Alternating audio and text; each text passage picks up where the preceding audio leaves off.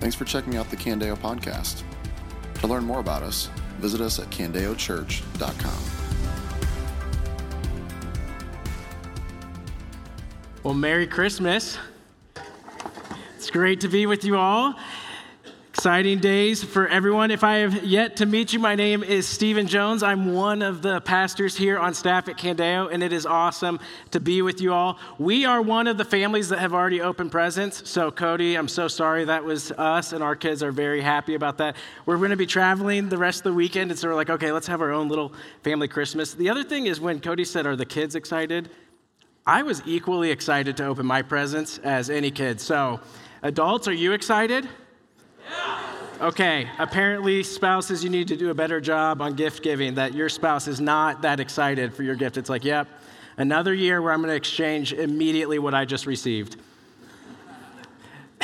Scheels is going to be packed out tomorrow with, with the return area. So, uh, one of the things that we did every single Christmas growing up, my dad was a pastor, so we always, he had a significant role in our Christmas Eve service. So, what we always did is we'd go to the Christmas Eve service at our church, and then our van was typically loaded. So, our van is packed, our van is loaded, we're ready to leave. The service would end, and then we would hit the road for Arkansas almost every single Christmas. It's where my grandparents were, all of our family would be coming together for the Christmas uh, time down there. And so, we would drive sometimes all the way through the night, sometimes we'd stop in Joplin to, to get a hotel to then make the rest of the trip on Christmas Day. But that was one of our most annual, most common traditions growing up was our annual Christmas trip down to Arkansas after the Christmas Eve service.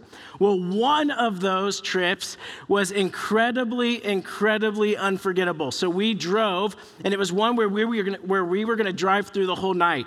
And we probably, like, we're up till midnight. We had rigged up a TV in the back of our Chevy Astro van. Let's go. It was the Mean Green Machine. Rigged this TV up. We had the Xbox hooked up. I have three brothers. And so we're playing probably about till midnight. And then we all fall asleep. And when we wake up, we are in Bentonville, Arkansas, about three hours away from Hope. And we are in standstill traffic. So we're about three hours away, and what had happened overnight is an ice storm hit Arkansas. And we know those southern states don't have the resources that the great state of Iowa has to deal with ice and snow. And so when ice hits those states, it like shuts down the entire state for days on like at, like days at a time. And so we're in Bentonville. Ice storm has hit Arkansas, and our van was put in the parked position for 4 straight hours on the interstate. And outside of that, we are creeping along. And so, what should have only taken us three hours ended up taking another 24 hours to get to Hope. Incredibly, incredibly stressful for my parents. But for us, we loved it. We thought it was great. Every level, every achievement that we were trying to get on our video games, we got them all that night. Got them all. We had 24 hours of straight Xbox, no like screen time limits on that trip. We were loving it. It was an incredible trip in our minds. But for my parents, incredibly stressful. You know, there's people like opening up coolers out of trunks, giving each other like sandwiches, just trying to survive on the interstate. Incredibly dangerous. There's accidents all over as we're driving. I don't know if anybody died, but in my mind, just to make this story better, people were dying everywhere. Just so much death. It was wild. That probably isn't true. And if anyone did die, I'm sorry. But it was an incredible trip for us. But for my parents, now I can, am starting to realize just how stressful that would be. My wife, Natalie, and I, we have three kids, and I'm thinking about that trip. I'd be like, wow, that would be incredibly stressful to have kids loaded in a van, to be in a van for 32 hours with our children would just be, it would be uncertain, it would be stressful, it would be a panic in my heart. But why is it that for me and my brothers, we had such a peaceful time? Well, yes, the Xbox, but even more than that, I think it's because we were in the presence of my parents, right? We were with people that in our minds had a handle on the situation. We were in their presence and it brought us great comfort. Even though there was tons of uncertainty happening on the road, we had comfort. Now, what I know is true of a room this size, and what is true in my life and what is true in your life, is that as great as Christmas is, as wonderful as it is, all of us are bringing in stories to this room. Stories that are marked by uncertainty, stories that are marked by brokenness, stories that are marked by hurt. We have lived the last 364 days of this year, and for many of us, there's been uncertainty and hardship along the way. And maybe you had a great year, but you know that in the broken world that we live in, that there will be uncertainties that you face at some point. How can we have comfort as we face uncertainty? Well, the message of Christmas gives us the answer to that. It gives us the answer to how can we have comfort when we face uncertainty. And the passage that we're going to look at tonight is in Matthew 1. If you brought a Bible, great. If not, we will have it on the screen. But in Matthew 1, we're going to see the answer to that. How can we have comfort in the midst of uncertainty? And the answer that Christmas gives is very simple it's one word Emmanuel. God is with us in the presence of God, we can have comfort as we face uncertainty. That's the answer. And it's a concept that we hear almost every single year. I, am pretty sure it's in Linus's speech Emmanuel, God is with us. We hear this every single Christmas. God is with us. And that is Christmas's answer to how we can have comfort when we face uncertainty. But let me ask you this if that's something that you hear every single year, Christmas is about Emmanuel, and you're supposed to get comfort from that statement why is it that inevitably the day after Christmas and the months to come, our life is not marked by comfort? As we face uncertainties, as we face hardships, why is our life not mar- marked by comfort? Well, I think the reason is that we fail to see or to remember or to recognize how God is with us.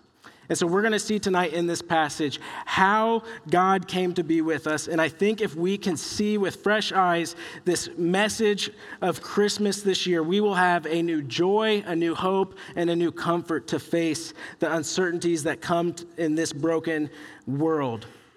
So we're going to be in Matthew 1 18 through 25. It's really the story of Joseph's side of things in this Christmas story. And before we get to the comfort of Christmas, we're going to first see the cost of Christmas and then also the claim of Christmas. So here is uh, Matthew 1 18 through 25. It says this The birth of Jesus Christ came about this way. After his mother Mary had been engaged to Joseph, it was discovered before they came together that she was pregnant from the Holy Spirit. So her husband Joseph, being a righteous man and not wanting to disgrace her publicly, decided to divorce her secretly. But after he had considered these things, an angel of the Lord appeared to him in a dream, saying, Joseph, son of David, don't be afraid to take Mary as your wife because what has been conceived in her is from the Holy Spirit. She will give birth to a son, and you are to name him Jesus, because he will save his people from their sins. Now, all this took place to fulfill what was spoken by the Lord through the prophet See, the virgin will become pregnant and give birth to a son, and they will name him Emmanuel, which is translated God is with us. When Joseph woke up, he did as the Lord's angel had commanded him. He married her, but did not have sexual relations with her until she gave birth to a son, and he named him Jesus. Before we get to the comfort of Christmas, let's first see the cost of Christmas. So, in these first two verses, we actually see that Christmas, as great as it is, actually came with an incredible cost this first Christmas day would ruin the lives of Mary and Joseph. In verse 18, it said Mary and Joseph were engaged, and before they came together, it was discovered that Mary is pregnant. And Joseph knows, hey, it wasn't me, so what's going on? And Mary, you'd imagine, shares with him, hey, an angel came to me. He explained what was going to happen. I conceived by the Holy Spirit. Joseph, for sure, doesn't believe that. Obviously, made no sense to him. So, what does he plan to do? He plans to divorce her secretly. Why?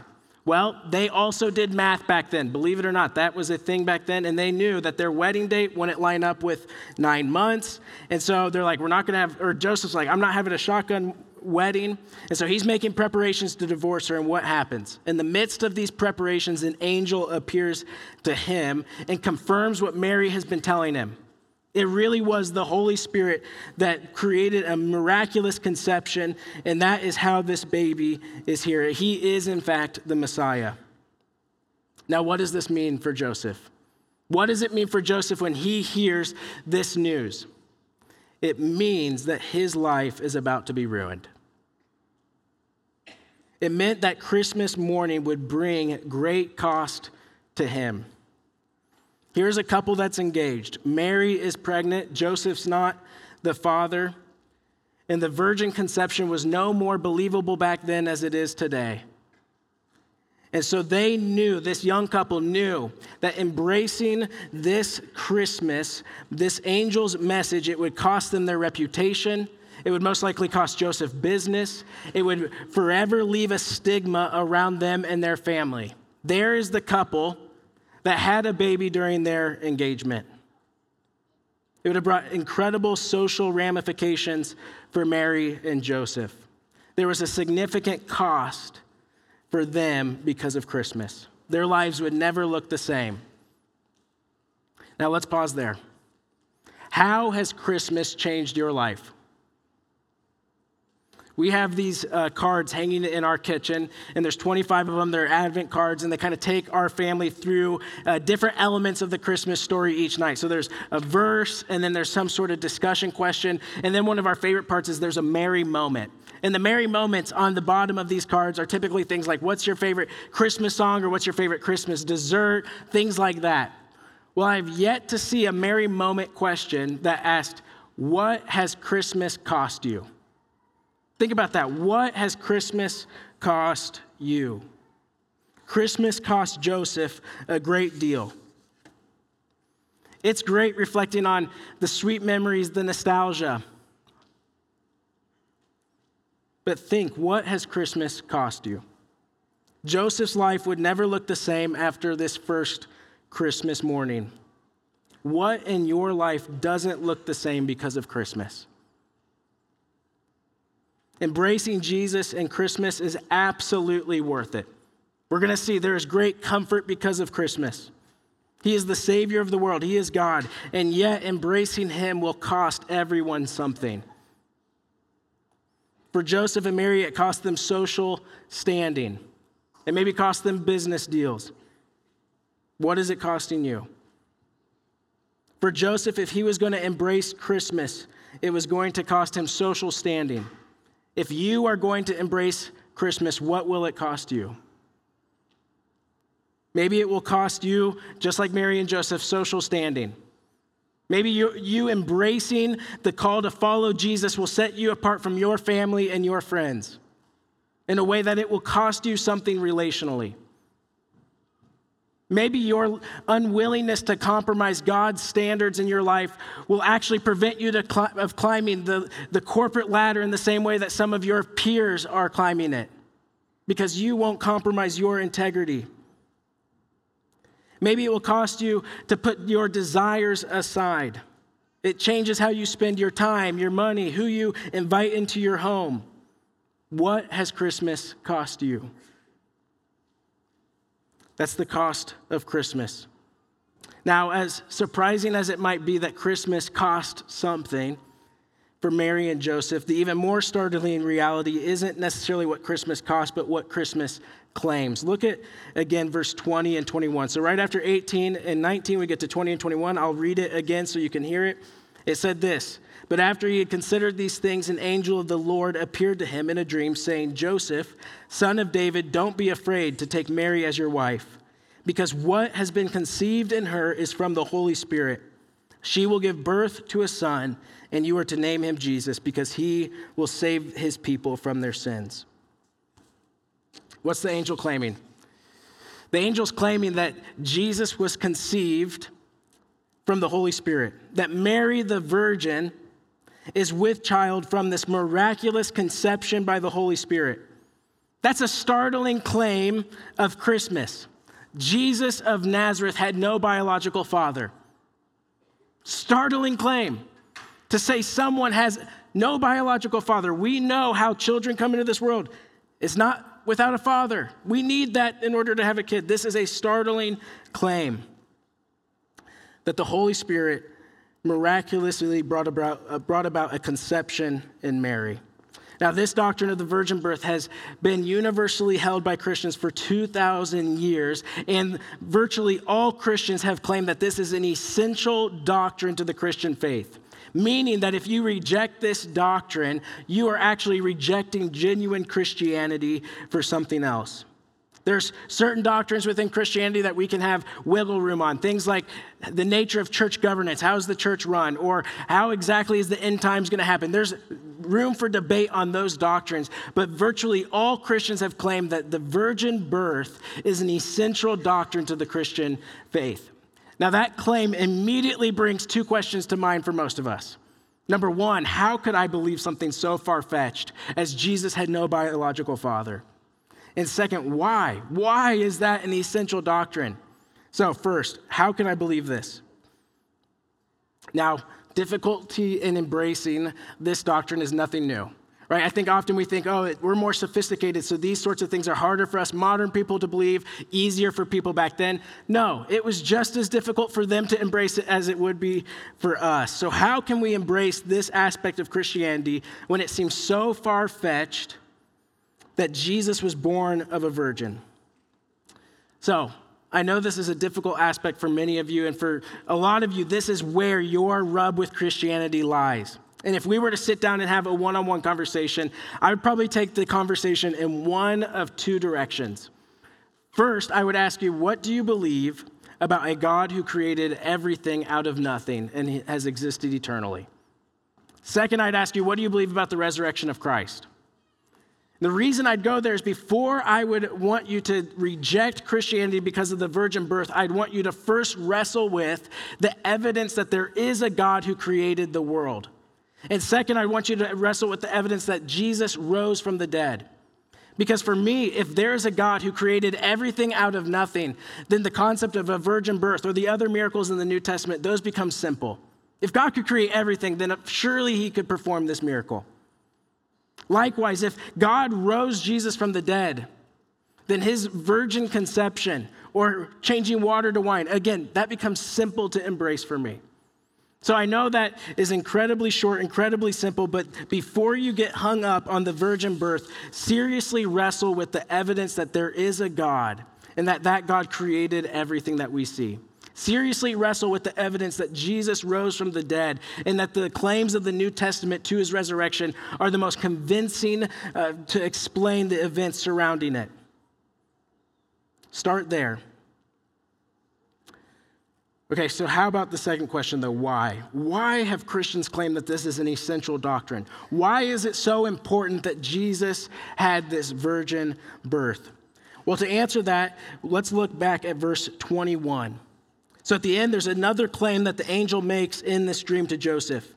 The angel says this She will give birth to a son, and you are to name him Jesus, because he will save his people from their sins.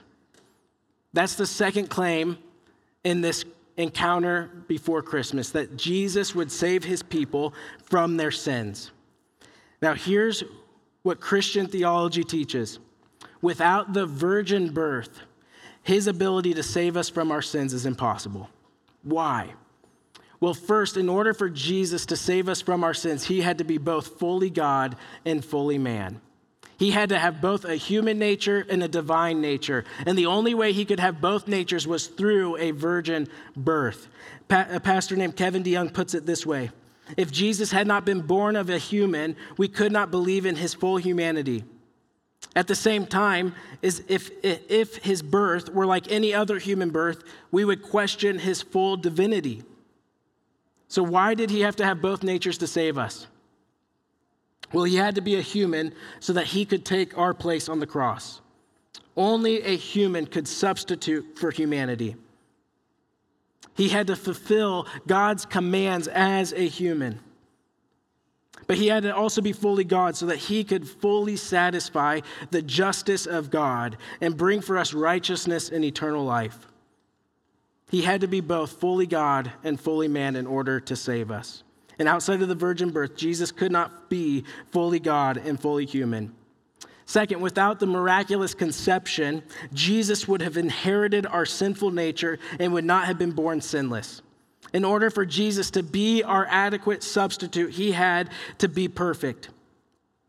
And the miraculous conception meant that he did not inherit our cursed human nature. So the virgin birth is essential so that he could become our Savior, so he could save his people from their sins. Okay, now, what would move Mary and Joseph to look at the cost, to look at the claims of Christmas and say they are worth it? What would move them to that place? What would move us to that place to look at the cost and the claims and say, yes, it is worth it to embrace this message of Christmas? Well, it's to see the staggering comfort that Christmas brings. Look at verse 22. So after the angel appears to Joseph, he says what he says, verse 22 Now all of this took place to fulfill what was spoken by the Lord through the prophet. See, the virgin will become pregnant and give birth to a son, and they will name him Emmanuel, which is translated God is with us. When Joseph woke up, he did as the Lord's angel had commanded him. He married her, but did not have sexual relations with her until he, she gave birth to a son, and he named him Jesus. Like I said, the comfort of Christmas is summed up in one word Emmanuel. God is with us. In the uncertainty of an ice storm, what gave us comfort? The presence of our parents. In the uncertainty of the broken world that we live in, what gives us comfort? Having access to the presence of God through Jesus Christ. The comfort of Christmas is knowing that God has come and dwelt among his people. Jesus has come and made the invisible God visible. He's revealed the glory of God to us. Jesus has come and restored our access to God. Now, if I were to ask you, what is humanity's biggest problem? There's probably a lot of different ways you could answer that. What is, what is humanity's biggest problem? Well, one way to answer that would be to say that we lost access to God. That is actually the fundamental problem of humanity. That when God created us in the garden, we had perfect relationship with God. But humans rejected that relationship and it severed our access to God. It severed our relationship with Him. And that is the great problem of humanity. Which means then the great comfort of Christmas is not that the angel appeared to Joseph and said humans need to work their way back to getting access with God, but instead that God is working his way back to you, pursuing you to restore your access to him. That God became Emmanuel, God is with us. This is the great comfort of Christmas, that you can have access to God through Jesus. That though you lost access to him through your rejection, it has been restored through Jesus, Emmanuel. God is with us. Now, like I said, how is it, why is it that we forget that after New Year's every year? Why is it that if this is such a great and profound and significant truth that God is with us through Jesus Christ, that our life isn't marked by more joy, more happiness, more delight, more comfort, more confidence in the midst of uncertainty? But instead, it's marked by insecurity.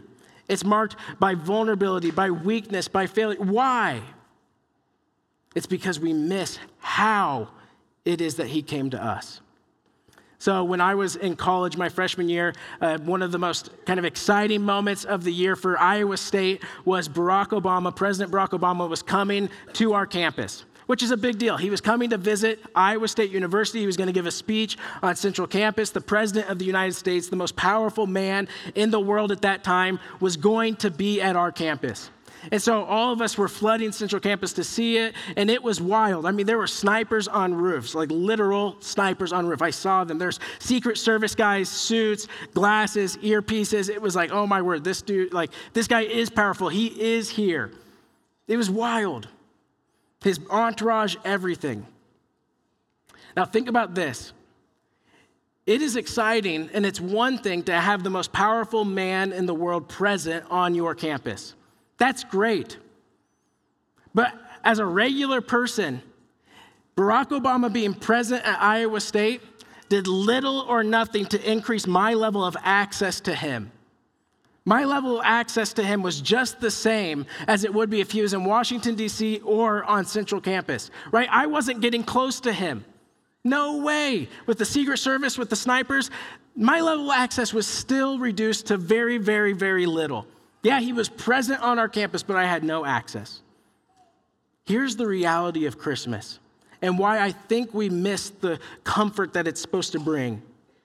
That it is one thing for God to be with us, but if he came like a president with this angelic entourage and Gabriel with a sniper, we would have literal, little to no access to him.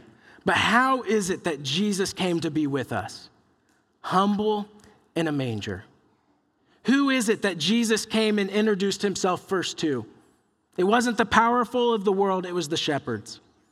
People who were marginalized and outcast in society. Who was it? What family was Jesus born into?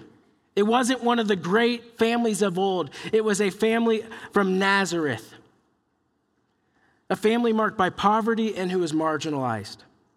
How did Jesus come to us? He came to us humble and lowly. Why? So that you and I would know that no matter who you are, you have access to God. You have access to the God who created the heavens and the earth. God with us, not an angelic heavenly entourage that you have no access to. No, humble in a manger, vulnerable and weak as a baby, so that no matter who you are, no matter what you've done, you can know that you have access to the Lord of Lords and the King of Kings. You have access to God. But how could that be? How could the holy God, who is perfect, make himself accessible to sinful people like you and me? How is it that the perfect and holy God could dwell in a broken world? How is it that he could pursue you and not make you work to get to him? The only way he could become God with us is if 33 years after this day, it wouldn't be the cries of a baby piercing a dark night, but the cries of the Son of God on the cross, who's shouting out into the darkness of God's wrath, My God, my God, why have you abandoned me? It was only if Jesus would be severed from his access to God the Father that you could have your access to God the Father restored. It's only if Emmanuel, God with us, lost God with him, that we could have God with us never threatened. It's only if Jesus suffered on the cross for our sin that we can no longer be separated from God because of our sin, but actually restored into relationship to Him. That is the great comfort of Christmas. The great uncertainty that faces you and I is our relationship with God, and that it is severed because of the rejection in our hearts. But the great hope of Christmas is that that rejection was paid for in full on the cross by Jesus, who lost access to the Father so that you could always have it. And it's by recognizing this, it's by seeing this, it's by embracing this truth of Christmas that we can have a hope that endures, that we can have a joy that never fades that we can have a comfort that is not threatened by any uncertainty because the greatest uncertainty that we ever faced was taken care of 2,000 years ago on a cross. That is the comfort of Christmas. Recognize that and embrace it. Recognize the truth that Jesus came to save his people from his sins and how that truth restores your relationship to God. Let's pray. Jesus, what an amazing thing it is that you came to earth. God, that you came and dwelt among your people, that you revealed your glory to us. But not only did you come and dwell and be present with us as the most powerful being in the universe, but you came and dwelt among us in a humble and lowly state giving us confidence that regardless of who we are, we have access to you. That you don't operate on a value system of who is great and who is worthy, but who has embraced Jesus. God, that you came for people who are marginalized.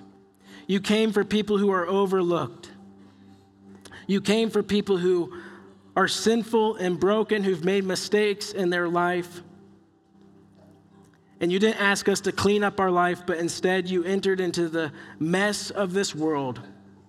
And you went to the cross to restore our relationship with you. God, what a great hope we have in that. What a great comfort we have in that message of Christmas. And God, I pray that regardless of the brokenness that we're facing now, and regardless of the pain that we're feeling, regardless of the uncertainties present in our life, that this Christmas we would see Jesus on a cross for us and be convinced that our greatest problem that we ever faced has been taken care of. Which doesn't mean that the problems we now face don't matter, but God, that we can have hope as we face them, that we can take great comfort in Christ, who can sympathize with our weakness because he bore our flesh. God, I pray that we would see Jesus this Christmas being separated from you so that we could have our relationship with you restored and that would change our lives forever. This has been a message from Candeo Church. To learn more about us or to hear more messages, visit us at candeochurch.com.